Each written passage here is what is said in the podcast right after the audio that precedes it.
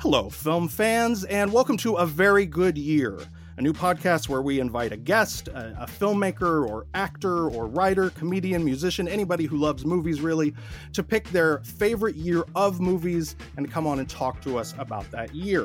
Uh, I'm Jason Bailey, and across the mic and across the country from me is my co host, Michael Hall thank you again for listening. Uh, this will be our fifth episode to go up. Uh, we're we're so excited about the response that we're getting.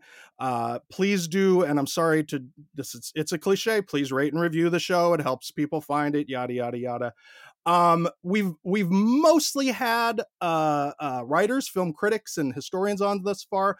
Uh, but our first episode, we had a, a, a wonderful actor turned director and uh, today we are able to continue that tradition. Our guest today is a beloved character actor uh, whose credits include Knives Out, Deadgirl, Looper, Brick, and Starry Eyes. His new film is called Blood Relatives. He writes, directs, and stars and uh, it's newly streaming on Shudder, and it's a real hoot. Uh, folks, say hi to Noah Segan. Hi, Noah. Hey, folks, how are you?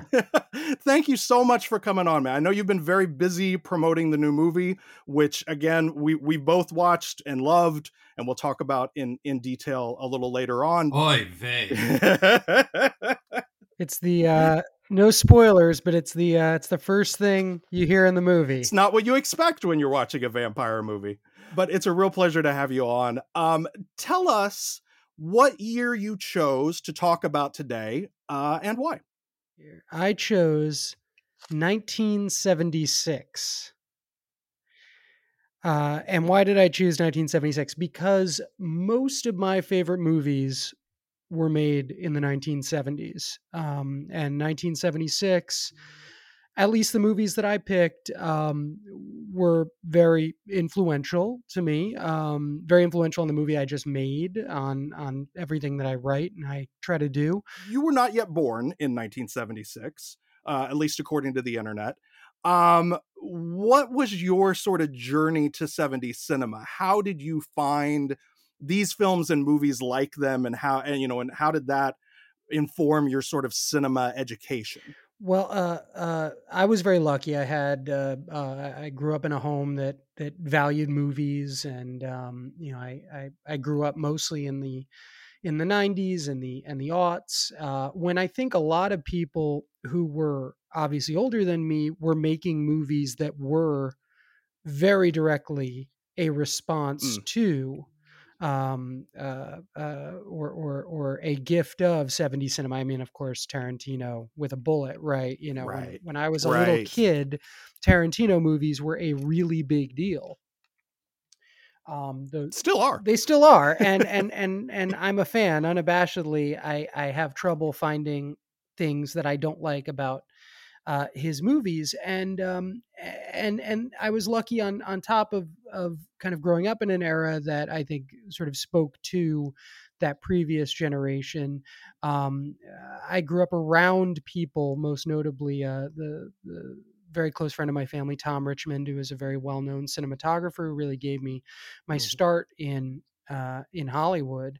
Um, and mm. Tom uh, uh, is sort of the eyes and ears of, or I should say, the eyes. Uh, he, he, had good ears too, but he was a cinematographer, so let's sure. concentrate on his eyes uh, of 80s and 90s cinema. And uh, you know, he shot Alex Cox movies and Keith Gordon movies, and he shot wow. very, very famous music videos. He shot the Jeremy video for Pearl Jam and the Stay video for Lisa Loeb. I mean, this guy was Holy everywhere. He shit. shot Chopping Mall.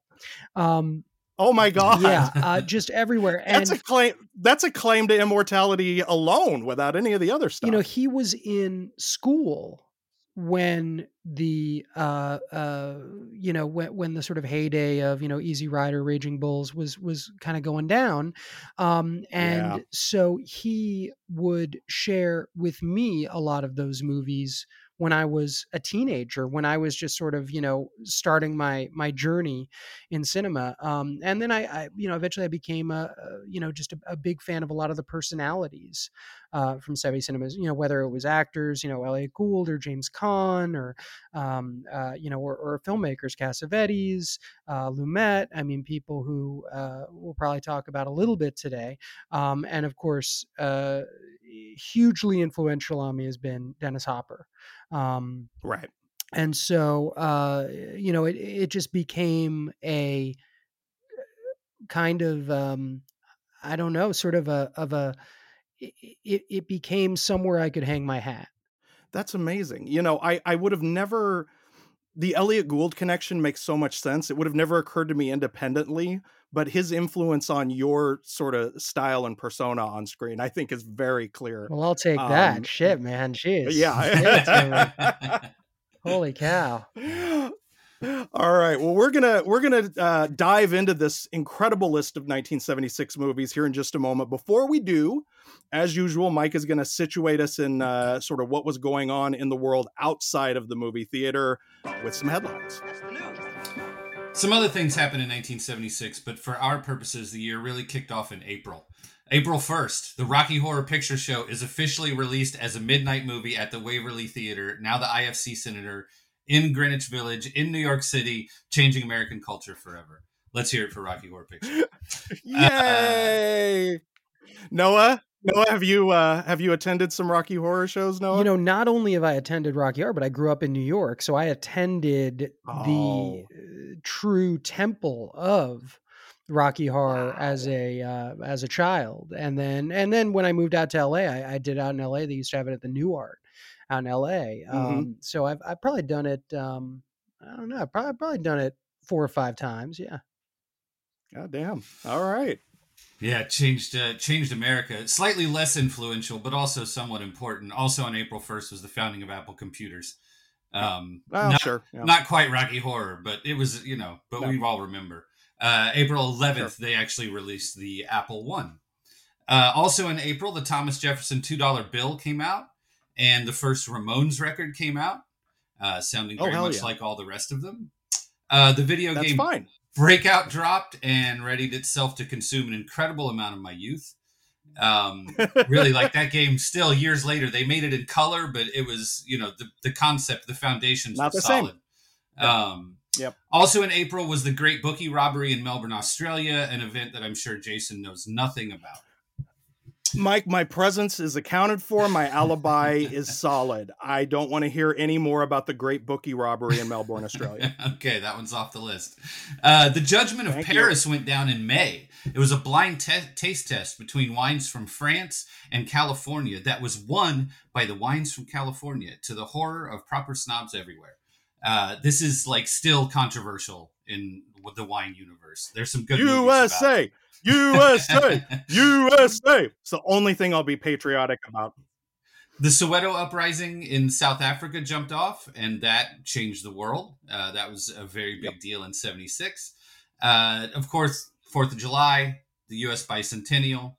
Uh, we were very yep. proud of ourselves. There was a lot of fireworks and uh, jets. The Chowchilla mm-hmm. bus kidnapping mm-hmm. happened in California in 1976. If you don't know about that, just search the word Chowchilla on your favorite uh, on your favorite search engine. There's a great story, and there are several very good pod- podcasts about it. A uh, friend of the show, Fritz Lang, passed away in 1976. You know, we got to get him in every episode one way or another. So that's how he's coming into this. Fritz. One. Yep. Uh, Jimmy Carter beat Gerald Ford in the presidential election and put solar panels on the roof of the White House. He did some other things, yep. but I think that's the one we mostly know him for now. Uh, the Son of yep. Sam was busy in 1976. There was a school oh, shooting shit, right. in Fullerton, California, and a hotel sniper in Wichita, Kansas. In case you think anything's actually changed. Uh, but on the flip right. side, the Muppet Show was broadcast for the first time, and Stevie Wonder Hell released yes. songs in the key of life. So yes, this is the yin and yang of existence, right? The good and the bad. Fair enough. The Pittsburgh yep. Steelers beat the Dallas Cowboys in Super Bowl 10. The Montreal Canadiens swept the Flyers in the Stanley Cup. Johnny Rutherford won the shortest Indianapolis 500 ever in the rain. The Boston Celtics beat the Phoenix Suns in triple overtime to win the NBA Finals, a game that is on YouTube and is great. But the biggest story in sports in 1976 was Nadia Comaneci. Here we go. Score seven perfect tens at the 1976 Olympics. Very exciting. And that was so exciting, it knocks all other sports news off the list. That's headlines. Thank you, Mike, for the headlines. Uh, and now it is our pleasure to uh, to turn over the show to Noah Segan, who is going to walk us through his top five five favorite movies of the year 1976. He, he wanted to. You're very clear that that that you would never presume to say these are the five best movies of the year. You know, these are the five movies that jumped out at me uh, uh, you know even before i started googling uh, because um, uh, you know the the year can be confusing for those of us who um, have done a lot of drugs, and um, and we're not there to begin with. Um, I don't remember what happened last week, guys. So um, bear with me. Um, but uh, but yeah, these these jumped out at me. They're they're very influential. But I mean, it was it was a hell of a year, uh, 1976. So. Um, I will uh, just just just start shooting some out that that that popped out for me. Gotcha. So, what is the first film of your 1976 favorites? Well, let's talk about Rocky. His name is Sylvester Stallone. He's the star of a new film called Rocky. He's been described as tough, handsome, talented, sexy, sensitive, dynamic, brilliant. He's been compared to Nicholson, De Niro, and Brando, but he is Rocky. Let's do. Let's talk about a uh, an out of work actor uh, who Let's wrote. talk a about an underdog story. Yeah, yeah. Um, an out of work actor who wrote a script and then uh, Okay. deigned to uh, force everyone to let him star in it. Really, I think sort of um, you know set a you know set a tone that as we look at this era right you know of of movies that you know continue to extend through the 70s that kind of represent i guess what we would sort of consider like american blockbusters american heroes right this idea Sure. of kind of you know the the the sort of classic without you know editorializing it too much sort of classic american hero vibe i mean i think rocky was a watershed event in that respect but but as as a filmmaking endeavor um hmm and i don't want to you know toss uh you know toss our our director uh out with the uh with the bathwater here so to speak um but you know this is really sort of a of a you know singular vision in terms of you know again i mean Av- Avildsen is was it was a great director um Indeed. is he still with us i don't know is, Av- is, is he Uh, he is no longer. he's no with longer us. with us uh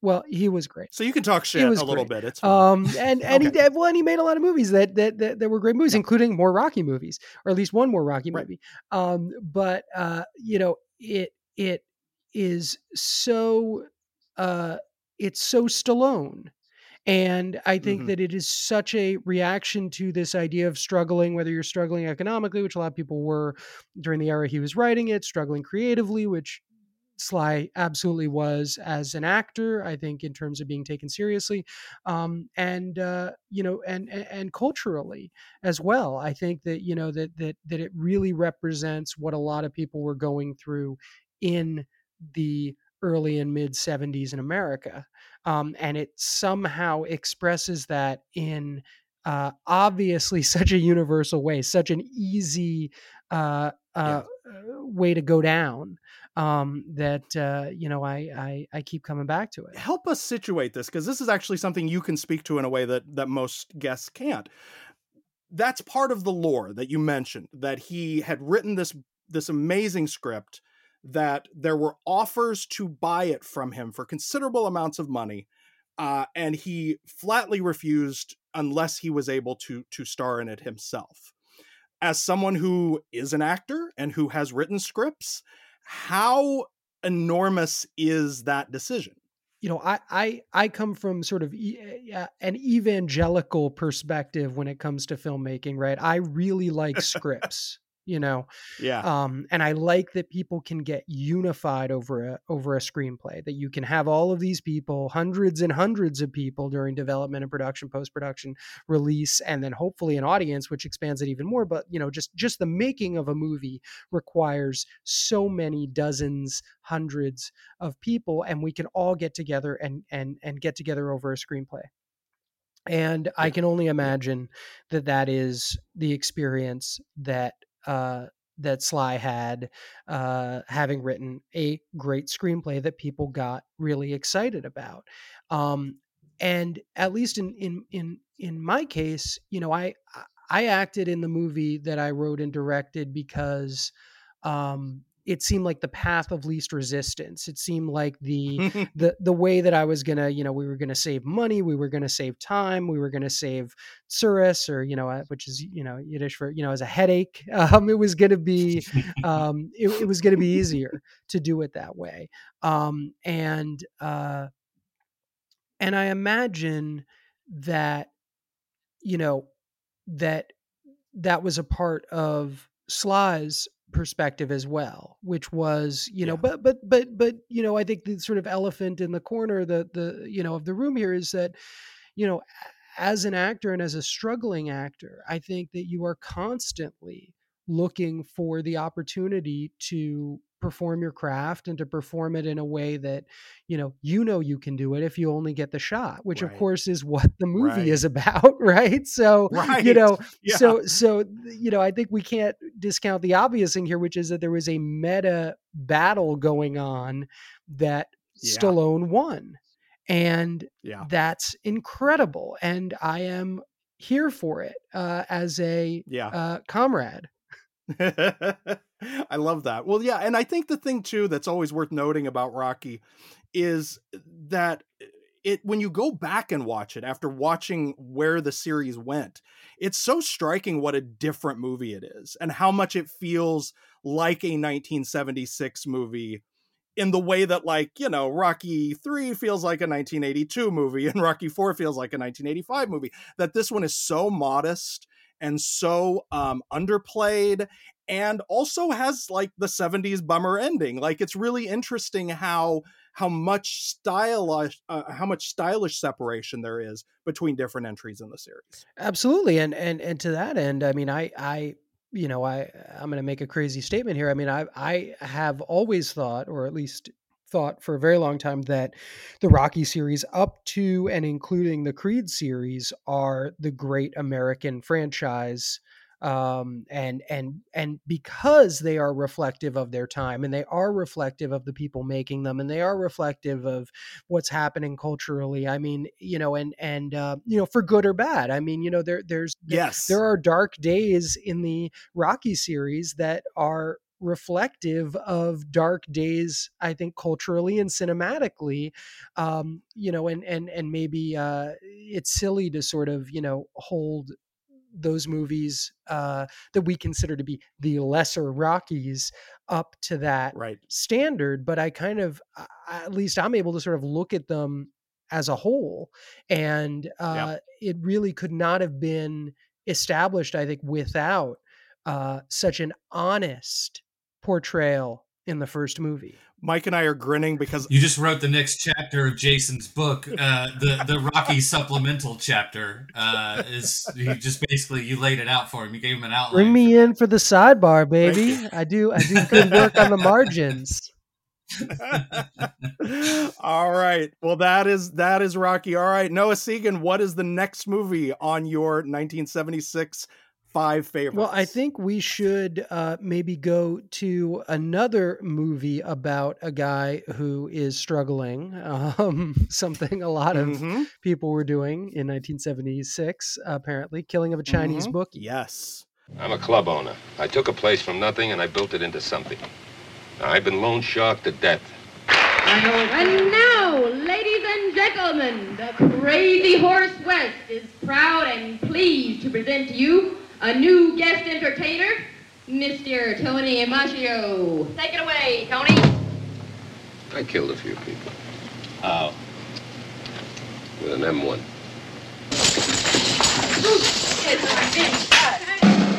I learned it. You learn it. You learn to be happy. You learn to play the fool. You learn to be what everybody wants you to be. What is it that that that's that's so striking to you about this incredible John Cassavetes movie? Killing of a Chinese bookie is sort of you know a heyday of of, of Cassavetes' uh, uh, work uh, is so about Ben and so much about Right. uh, this uh, this guy um, uh, uh, struggling and um, and and you know trying to uh, um, kind of keep his his world together um and he's not a kid you know? He's you know much like rocky i mean you're sort of like facing a very adult person in an adult situation right? I mean he's he runs a strip club um and uh, and yet we are constantly in that incredible cassavetes way sort of being made privy to people sitting at a kitchen table you know and there's Yeah. that great moment where the mom of of one of his dancers says uh you know there are no rivers for you here um as as you know as cosmo is uh kind of sitting there with his head in his hands trying to sort of figure out what to do next um Yeah. uh you know but i i I- i think that the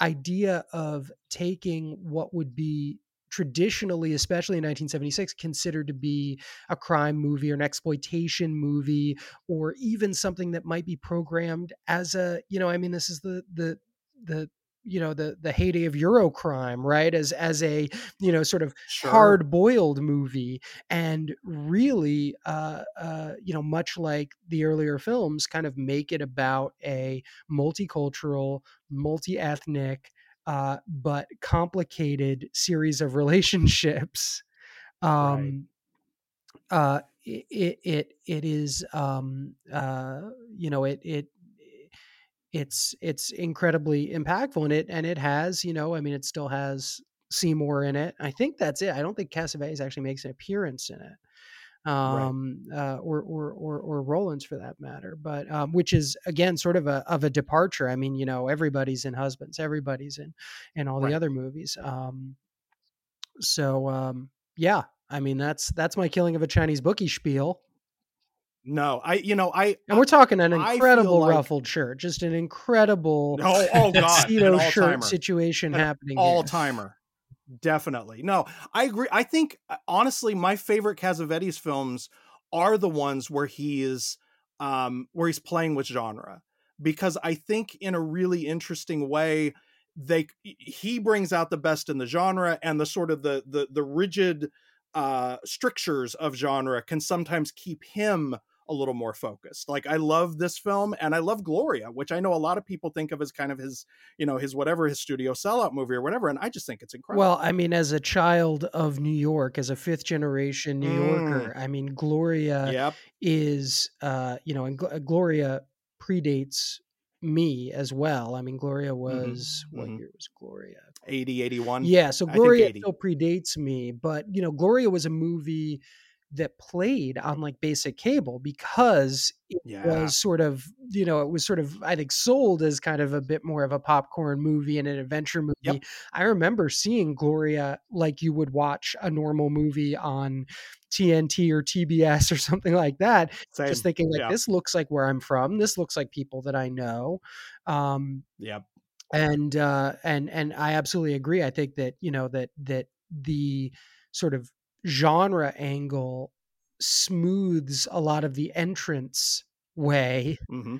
that can Mhm. be challenging, especially for young people to sit down and watch Husbands or watch Opening Night, which you know are probably my my two favorite Cassavetes movies. Um, yeah, uh, you know, and and then you know, Woman Under the Influence is also a challenging movie, but very satisfying. I think Killing of a Chinese Bookie has a uh, you know it, it it you know for lack of a better term, sort of this this this kind of uh, fiesta atmosphere that draws you in. You know. Yep, yep definitely. All right.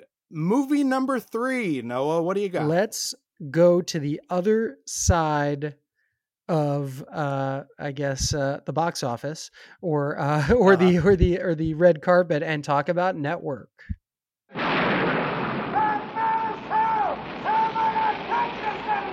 mad as hell! I'm not gonna take it anymore!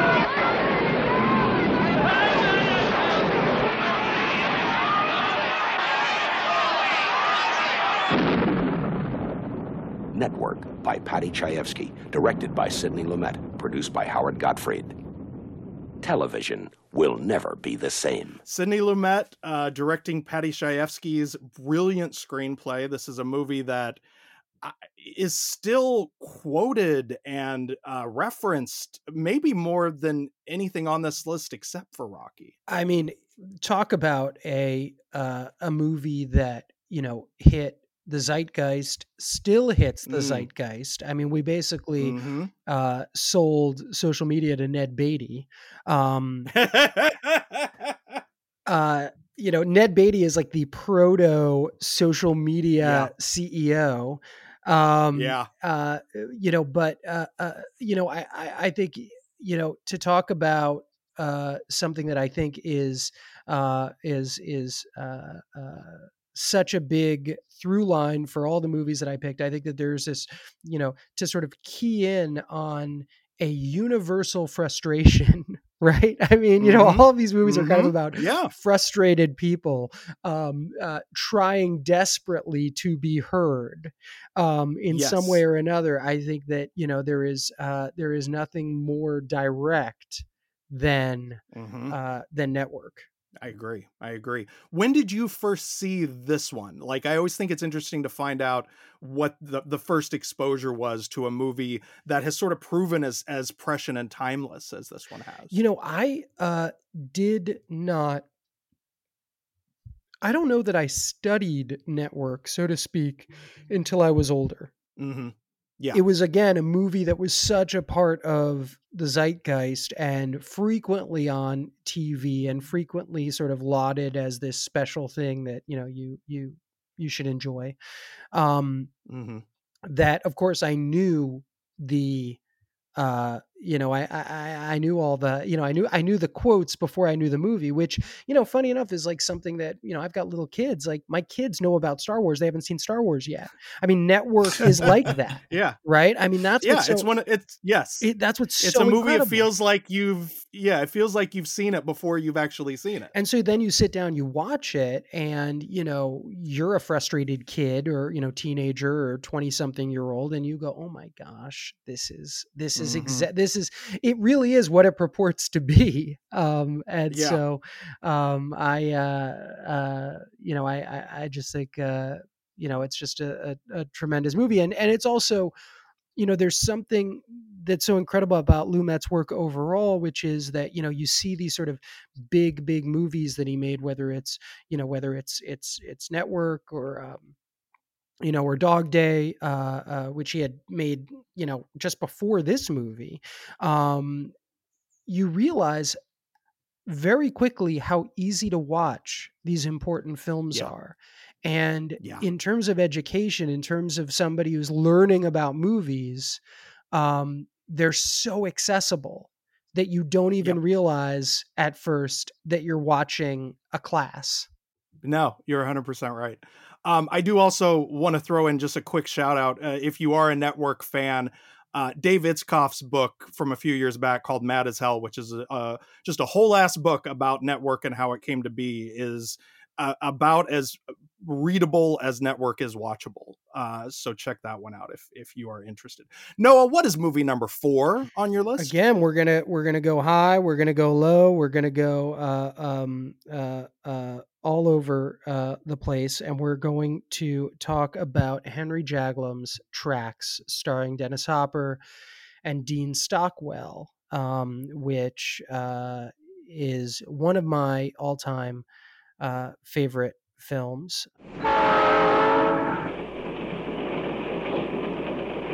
What are you doing on this train anyway? I'm escorting a coffin. It's a black man in that coffin. It's a great black man. Watch yourself. Oh, really. Really watch yourself. There are dangers. There are many, many, many, many dangers. I take trains all the time. Just travel. See places. meet people. I never know what's gonna happen. My mother. I used to lay on the kitchen floor doing my homework, pretending to make her step over me so I could look up her dress. I am um, a, a huge fan of of of Jaglom um, and and how prolific he's been. Um, I don't know if if I mean Tracks is probably one of his more well known films, um, Mhm. but it's this very sort of you know contained story. It takes place on a train uh, with Hopper as a um, as a soldier who is tasked with taking his friend's body home. So he's accompanying a coffin. Um, Yeah. and uh, you know, it it, it was um, uh, it was shot on a real train, as far as I know, that was actually going places while they shot Yeah. this movie. Which, of course, You can know, feel that. Yeah, and and, and when Yeah, you think there's- about like you know when you compare it to like Cassavetes and you talk about sort of like cinema verite and you know whatever you feel is real and all of these sort of you know things that people were were were were, were hanging their hat on in uh, you know in the 70s. I mean, I don't think that there's anything um, uh, uh, more evocative than a movie like Tracks, which also, you know, again, I mean, Hopper in 1976 was really, I, you know, still I think considered the voice of a generation. He was kind of trading on Mhm. that uh, for many Yeah. years until he kind of fell. You know, fell f- fell down a little bit and had to come back. You know, it's a famous "you got to go away to come back." But you know, Right. after Easy Rider, uh, you know, and and and you know, of course, last movie and Mad Dog Morgan and American Friend. I mean, he was doing all of these things that were sort of like unabashedly uh uh using his capital. You know, Yes. he was as a counterculture figure. Yes, and he was like, "Yeah, sure, I'll go and I'll make like a weird movie on a train that's like about you Yes. know dealing with the hangover from Vietnam and and you know and and and, and you know and and and and reconciling all this stuff that you know is is is legit, you know, and and yeah, sure, eventually I'll go, I'll you know I'll be in Apocalypse Now, and eventually I'll go and I'll be in you know Rumblefish or whatever. But you know, I mean, you know, eh, I think I think Tracks is an example, a great example of a um, you know someone using for lack of a better term their star power to tell a Mhm. smaller more complicated story Absolutely. You know, this was the only film on your list that I hadn't seen before, so I thank you for bringing it to me. Um, and Mike, I think same thing. Um, it- what I found really interesting about it in terms of of its place in in film history, I guess, is that here you're talking about a movie that was like um like the second after the Vietnam War finally ended. Um you know that it's got that that archival audio at the beginning of nixon sort of announcing the end and so forth. Like that jaglom and hopper were unafraid to make a movie about like you said the vietnam hangover immediately in that moment like even you know the sort of the movies that we that are sort of thought of as our first grapplings with vietnam you know the deer hunter and uh, coming home and then the following year like you said apocalypse now we're still two three years away and the fact that they wanted to get in there and talk about this right away i think gives it an urgency that's that's really compelling it's a fervent movie which is hard to make on a you know i mean on, a, on a train and a you know on a train that's Yeah. that's like i said sort of going somewhere and you're stealing shots and yet there's this kind of there's an anxiety there that uh manages to sort of coexist with i think the you know malaise of the time as well Yep. Yep, definitely. All right. Wonderful pick. Uh thanks again for for flagging that one. That's the pleasure of the show, Noah, is that like people I like tell me movies to go watch. Um last but not least, the number 5 movie on your 1976 list. going back again ping pong to the uh the other side of uh of the zeitgeist a movie we've all seen that unfortunately is uh more uh uh apt than ever is all the president's men There's been a break-in at Democratic headquarters, and they were bugging the place. Woodward, Bernstein, you're both on the story now. Don't get up. Redford. I'm Bob Woodward of the Washington Post. Mr. Markham, are you here in connection with the Watergate burglary? I'm not here. Hoffman. Hi, uh, this is Carl Bernstein of the Washington Post, and I was just wondering if you can remember.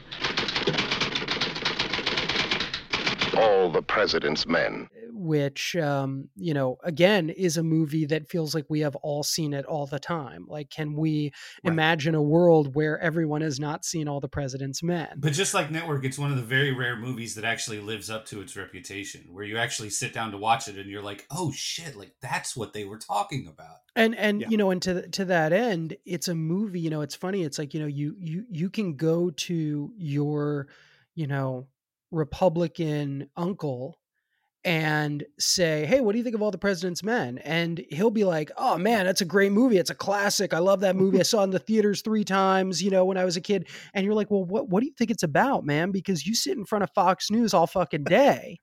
You know what I mean? Like you gave money to stop the steal, homie, and like what you know, don't you get what this is about?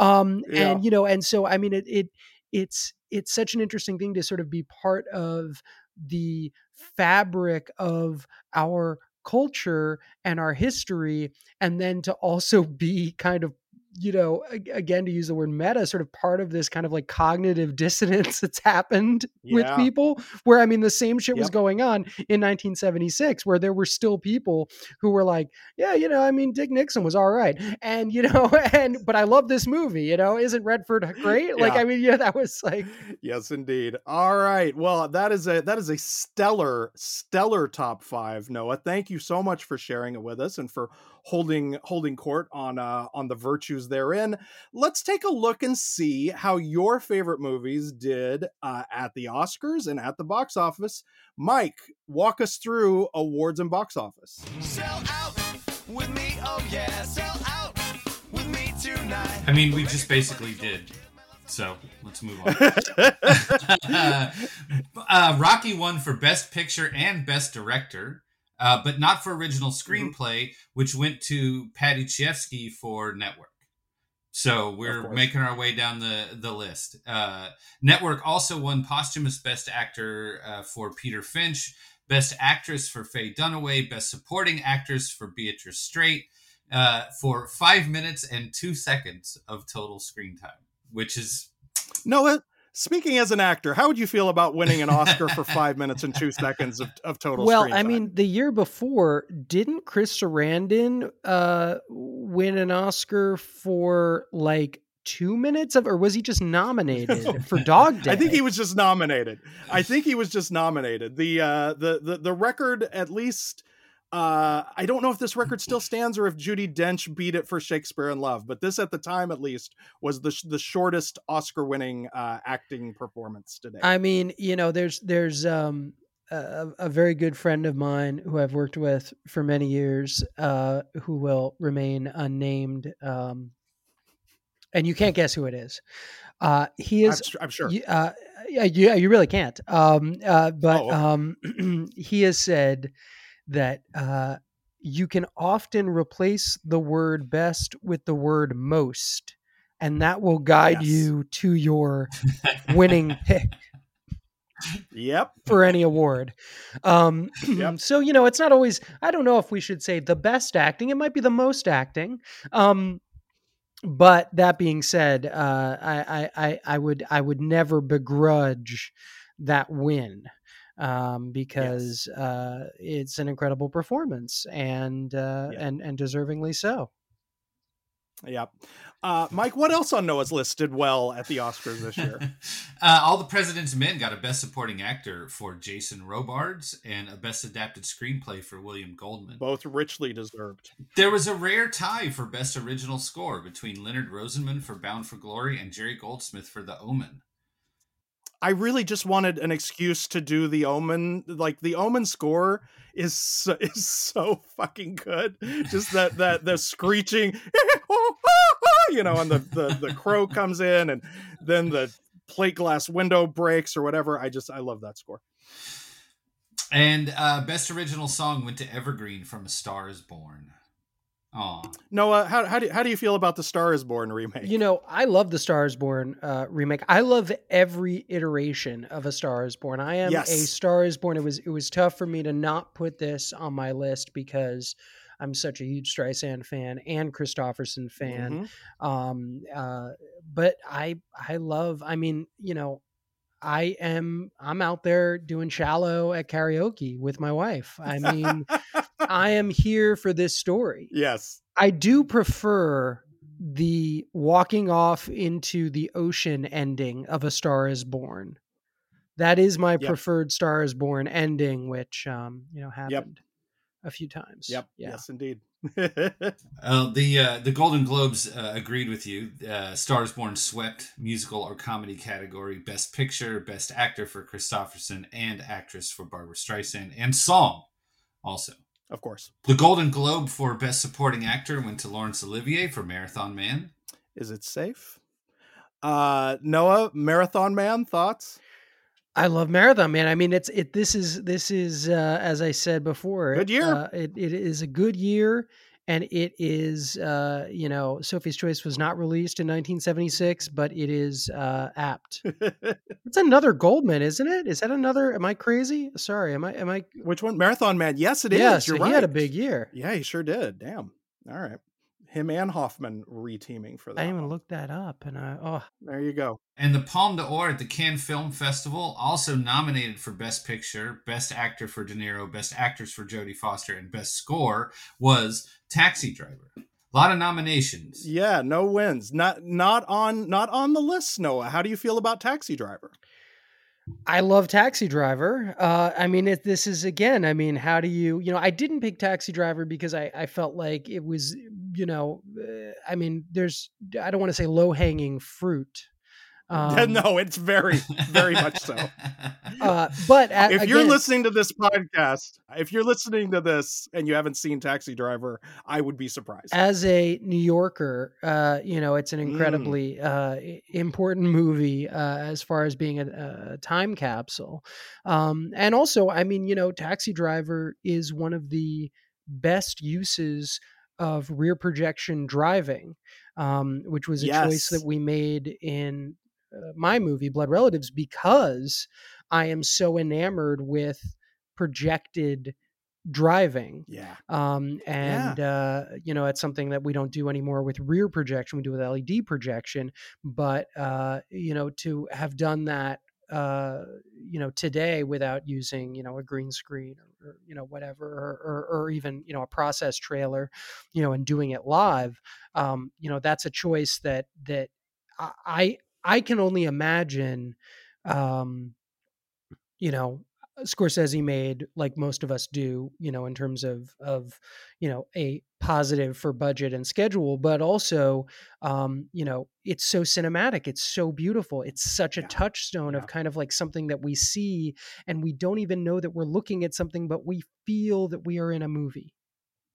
Yes. Yes. It's yes. It's that that intangible thing. I think my favorite contemporary use of it to evoke that feeling was um Tarantino using it in Pulp Fiction. Like in the in the the the Bruce Willis taxi driver section of that is so much fun. Um okay, Mike, let's rip through the domestic box office top 10 for the year of our Lord 1976. Number 10 was Midway. Okay. Doesn't feel like a very 1976 movie. It doesn't. It feels very much like a 1966 movie to me. yeah. Number nine, the Sunn Classic Pictures release In Search of Noah's Ark. $23 million. Noah Segan, hang on.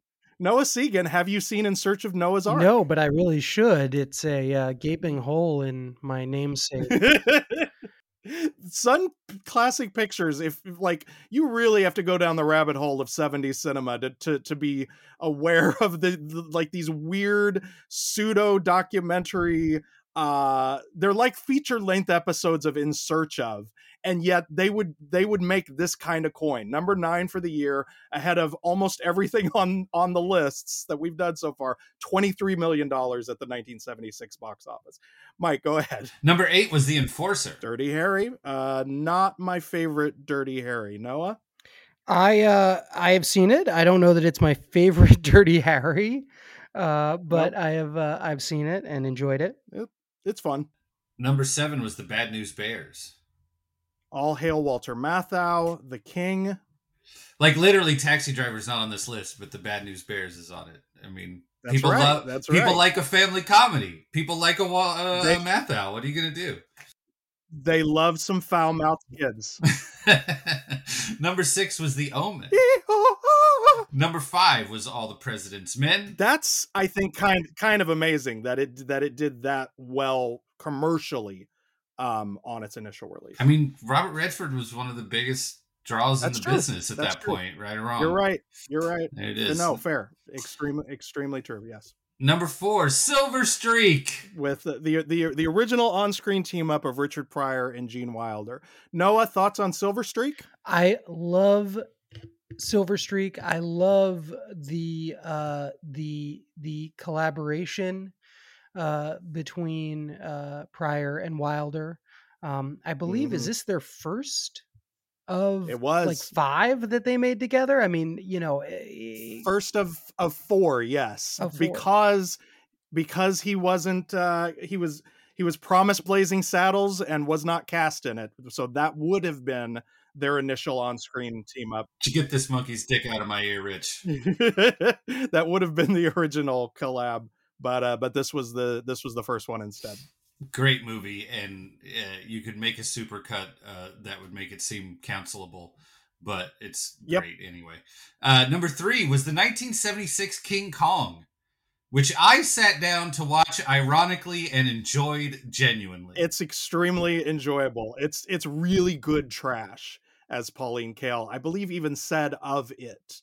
Uh Noah, where do you land on the 76 King Kong? Well, I'm a big fan because it was the King Kong that was on TV when I was a kid, right? I mean, that's the King Kong that you are seeing uh, when you turn on basic cable at 3 p.m. Yep. on a Saturday, um, and that's the King Kong that you know. And and frankly, I mean, as a kid, uh, you're associating King Kong with something that is challenging to watch a black and Right. white film that has stop motion animation and you know you can't really appreciate it so you're kind of going what's the big deal with Right. king kong and then you see Right. the 76 king kong and you go oh man this this is totally this is totally fun and king kong is crazy and he looks more realistic and so i'm i'm here for it Yeah.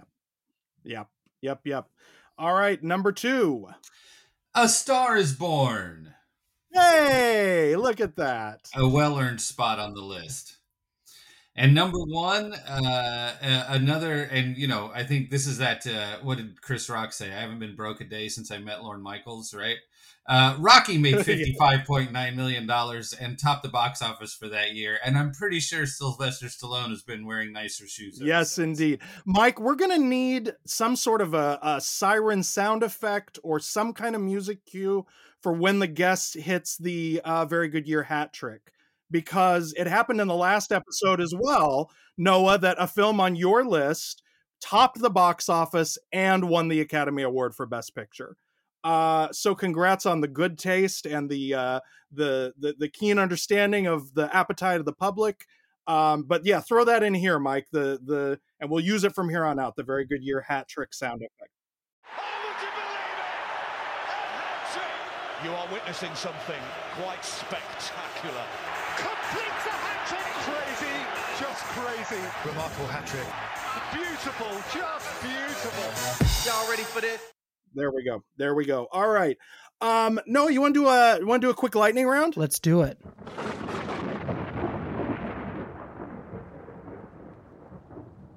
All right, Mike. Let's put five minutes on the clock. Uh, I am going to rapid fire you through a bunch of 1976 movies. I have my Willis's Film Annual, Screen World, right here. Uh, says 77, but it's for the 76 movies. And we're going to rip through and uh, just give me a, a yay or a nay thoughts if you have them, pass if you don't, or if you haven't seen it. Five minutes on the clock. And here we go. The Maysles Brothers Grey Gardens. I mean, uh, so many of us have had a uh, an auntie or a grandma um, from whom, thanks to Grey Gardens, we can relate. Barbara Kopple's Harlan County, USA. You know, I've never seen it. I should. I'm, I'm writing them down as you pop it off. the second mention of John Cassavetes in this show, the Cassavetes and Falk starring, Elaine May directed, Mikey and Nicky. One of my favorite films that has a what I think is a better version, with all due respect to the Five Easy Pieces hold the chicken salad between your knees gag. Yes. which is um, the coffee the coffee shop. which is uh, going to the coffee shop and asking for cups and having to order the coffee in, outside of the cups. it's a great scene. God damn it, I love that movie. Uh, from Richard Lester, Robin and Marian, starring Sean Connery and Audrey. I have never seen that one either, and uh, Fun. I would uh, probably really like it. Silent movie from Mel Brooks. A classic. Uh, I don't know any other. Uh, uh, you know, I mean, Mel uh, has been a huge inspiration on on me. Obviously, Dracula Dead and Loving It was uh, a big Mhm. inspo for Blood Relatives. Um, but overall, I mean, I think you know what's so incredible about Mel is that he was a genre filmmaker. Um, Yep. And, you know, I think that we consider him to be this lion of comedy, but he was operating in genre sandboxes and, uh, and I think should be acknowledged as such. Also in the silent movie realm, Peter Bogdanovich's Nickelodeon out in 76. I, uh, you know, again, uh, in terms of a personal inspiration, I mean, Paper Moon with a bullet was probably the number one inspiration. Absolutely. Oh, movie. yeah. Um, Oh, shit. beat, yeah. beat for beat sometimes steal from the Mm. best uh, as i like to say uh, and and i like nickelodeon i don't know that you know i i like nickelodeon more than paper moon or, or last picture show or um Sure. uh, even um you know one, one of my all-time favorite musicals folks um Mhm. uh that uh that bogdanovich made to to many people's derision um hmm but I love Nickelodeon. Yeah. No, I've I found that like at long last love, Nickelodeon is one that sort of unfairly gets shunted into the misfires. I Yeah. saw it for the first time a few years ago and I just found it delightful. Um from Alan Parker, Bugsy Malone, his film debut. Bugsy Malone is an incredible movie, and I, I the first movie I was ever uh, in, a movie called Brick, is a um, Oh, detective yeah. story, Sure. uh, very traditionally set alongside Sam Spade. Uh, uh, Yep. movies and uh, or uh, stories, I should say, Hammett, um, and uh, you know Bugsy Malone similarly kind of never you know it kind of forces the audience to wink the filmmaker doesn't wink so much and Mhm. um Mhm. you know that makes sort of for an, an incredible uh exercise I have a Brian De Palma twofer for 1976. Uh, Carrie from Stephen King's novel. i mean what do you, what can you say about carrie it was it was hard for me to to leave it off the list here And also Obsession came out the same year. which i've never seen It Carrie's the better of the two, but Obsession is is worth your time. Uh, based on your appearance in uh, uh, a certain murder mystery film that we know and love, curious to hear if you have thoughts on Murder by Death. You know, I do have thoughts on on Murder by Death, um, which uh, is a not a bad movie at all. It's very entertaining. Um, you know, I, I think these days it's a difficult movie because there are some issues with um, how should I say uh, Mhm. xenophobic representation that I think is is Mhm. tough for uh, a lot of people to to uh, get beyond, which uh, is understandable. Um, I think Sellers was a genius, and I think he made Yep. some missteps, and this is one of them. Um, and was obviously not stopped by uh, by Neil Simon um, or uh, I forget who directed that. Uh, uh, oh God, was that an Arthur Hiller joint? No, Who did no, that one? I don't know. Um, anyway, I mean, so I, I, think you know, like a, like so many movies of the era, I think you know, you you have to be able to, if you're gonna accept it or at least kind of put it on a list, you've sort of got to, uh, uh, you know, you've got to take the good with the bad. Exactly. So we don't get emails. Robert Moore was the director of Thank Murder you. by Death. F- FYI. All right, and that is your five minute lightning round. Nice work, Noah Segan. Um, let's talk before we let you go uh, about your movie Blood Relatives, which is now streaming on Shudder. Tell us what the movie is about and and how it came into this world. Well, the movie is about a uh, vampire who has been roaming uh, America's back roads for generations uh, in his uh, cool old muscle car and leather jacket, thinking that he is just a uh, you know a, a real uh, loner. and then one day, a teenage kid shows up and says, "You're my dad." and the two of them end up on a on a road trip, and uh, you have to figure out whether they're going to be a family or not. Who are you? I'm Vanessa Murray's daughter from Elk River. You'd passed through 15 years ago. Tell your mother she's mistaken. She died three weeks ago. How'd you find me? The internet. I can go out during the day. Always wear sunscreen, SPF a million, avoided recess, but. Let me see your teeth. Oy vey. Told you. It's it's a really funny, it's clever, it's warm, it goes some places you do not expect. Um how how long had you had this sort of this itch to write and direct a feature? I'd had the itch for for quite a while. Um, it, you know, it wasn't Mhm. until uh, I married a very talented, prolific writer uh, and producer that I felt like it was something that I could maybe do myself. You know, I, as I sort of said before, you know, I I I hang a lot on writing, um, and I Mhm. really love writing. Uh, which you Mhm. know, all due respect to writers who hate writing, I get it, uh, but I, I like it. I find it fun, um, and so I do too.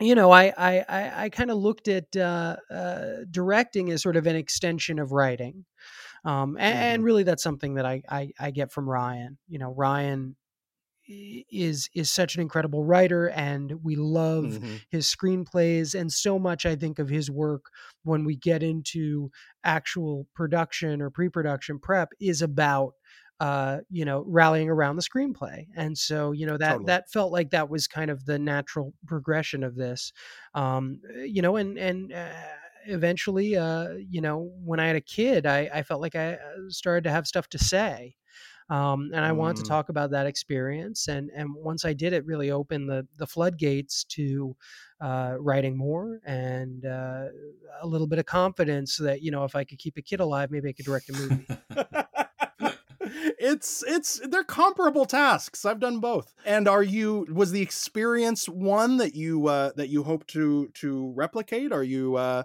do you do you want to do this side of it some more? I I would love to. I mean, this is the you know, this is the thing that that I want to do, which is the thing I've always wanted to do. I've always wanted to make movies. I've always wanted to be on sets. I've always wanted to be part of, you know, this, you know, carnival like family that pops up. And I've I've been very lucky. I've been able to do that in production as an actor. Um Sure. uh but now that I feel like I have stories that I want to tell, uh, the the sort of I don't know the the maybe the the most efficient way to do it is to is to direct those films. Um, and and you know now that I have a little family of my own, I realize you know well there's fun in putting together that family yourself as a as a filmmaker. Of course, of course. But of course you will also continue to to to do the uh the acting for hire, the the gunslinger who comes in and kills it for a few scenes. Uh, We probably shouldn't say the current release that that you make a, an appearance in. We should probably preserve that surprise. Well, you know, there's there's uh, still a lot of people who are going to get a shot to see it when it uh, drops on Netflix uh, for Christmas. So you know, we'll we'll let them get uh, get a little tickle when that happens. Sounds good. But uh, yeah, a certain filmmaker who uh, gave me my start, he, he can't really shake me. He can't get rid of me as hard as he tries. It's very cleverly done. Um, all right, Noah. If people would like to keep track of you and your your goings on, uh, where can they follow you on on the socials? Well, as long as there is social media, um, I am Right. on it. Uh, you know, just look me up. You, I'm easy to find. I'm usually under the the handle Kid Blue um, on all the major sites, um, the uh, the MySpaces, the Friendsters, the Ellos, Absolutely. if you will. Live Journal. Yeah, yeah. Um, and uh, I love to see see my friends over there. All right, great. Again, Blood Relatives is on Shudder now. It's a tight. It's like ni- what ninety three or something. It's eighty A, it's a tight baby. little pic- It solves. 88. I'll It's tell you, the problem with most under 90. scripts is that they're over ninety pages long, and the problem with most movies is that they're over ninety minutes long. And if I do one thing with my career, it is, uh, and of course I'm going to eat my hat because I'm going to go make another movie. It's going to come in at like ninety two fucking minutes, and uh, people are going to yell at me for that. But uh, I do think um, that uh, I I enjoy brevity. Yes, yes. it's a tight Contrary to 88, those of us who have been listening to this podcast. All right, give it a look. It gets the a very good year seal of approval. Mike and I both enjoyed it very much. Thank you again for coming on and doing this for us, Noah. We really do appreciate it. Thank you guys for for having me. It's been a real pleasure. All right, thank you, Mike. Thank you, Jason. And thank you for listening. It was a very